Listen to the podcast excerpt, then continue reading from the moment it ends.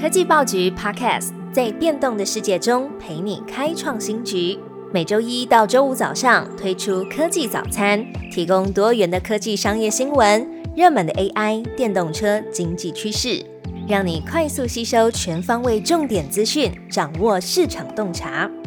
科技早餐今天精选五则国内外重要科技新闻。第一则新闻关心到的是 Open AI 的开发者大会。新的 GPT-4 Turbo 可以输入三百页的资料，几乎可以完整分析一本书。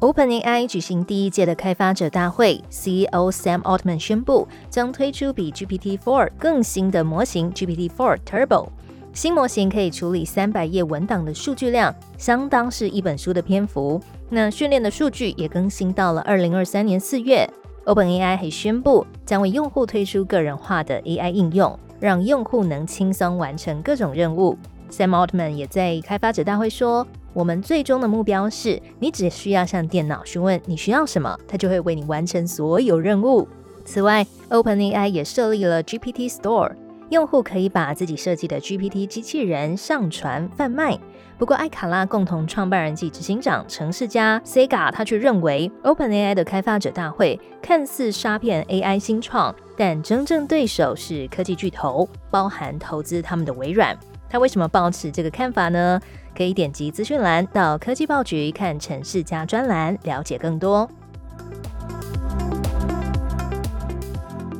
下一则新闻：Intel 谈 AI PC。基辛格说：“有了 AI，伺服器的发展一点都不无聊。”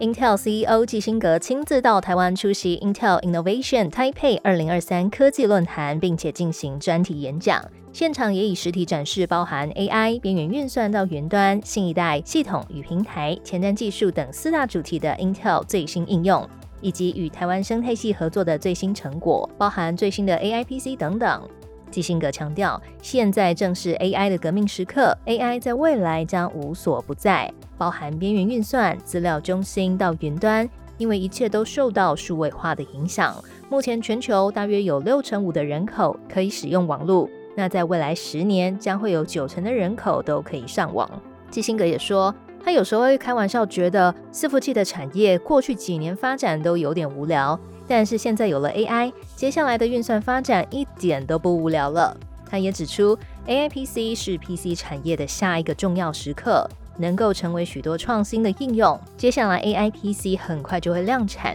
推出下一代的轻薄 AI PC。他也谈到四年五节点的计划进程，也就是在四年推进五个世代的制程。基辛格有信心地说，目前的计划可以如期的达成，摩尔定律也会继续延伸。他也提到最新结合光学打造的玻璃基板，他表示一切的发展都才刚起步。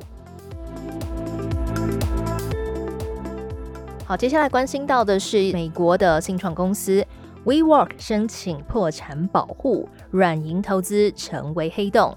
新创共享办公公司 WeWork 向美国纽泽西州申请破产保护。这次的破产申请呢，只限 WeWork 在美国还有加拿大的营业据点。那根据破产的申请文件，WeWork 的资产跟负债是介于一百亿到五百亿美元。而软银呢，拥有 WeWork 大约六成的股份，并且为了要把 WeWork 转型，已经投资了数十亿美元。随着新冠疫情、通膨飙升，还有经济前景的恶化，企业转向远距工作，并且都削减支出。WeWork 的亏损不断扩大，也由于营运模式还有财务体制不佳，在不堪巨额负债和庞大亏损之下导致破产，这也成为了软银投资亏损的一大黑洞。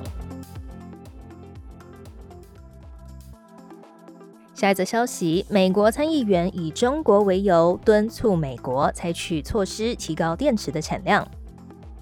美国参议员呼吁美国的能源部门要加强对国内电池制造业的支持，并且加快下一步电池技术的研发，因为他们担忧中国在全球电池产量中的主导地位，还有对出口的控制，会对美国的经济安全构成潜在的威胁。参议员们强调，美国在电池技术的商业化过程中是落后于亚洲国家，特别是中国，这个差距已经达到了十到二十年。他们也指出，如果要保持国家的安全还有经济的竞争力，美国必须要在电池制造还有相关材料供应链的安全性上取得领导的地位。美国国防部也表示，他们对于电池技术的重视，认为锂电子电池对于军事的系统至关重要，从通讯设备到战术车辆都依赖这个关键的技术。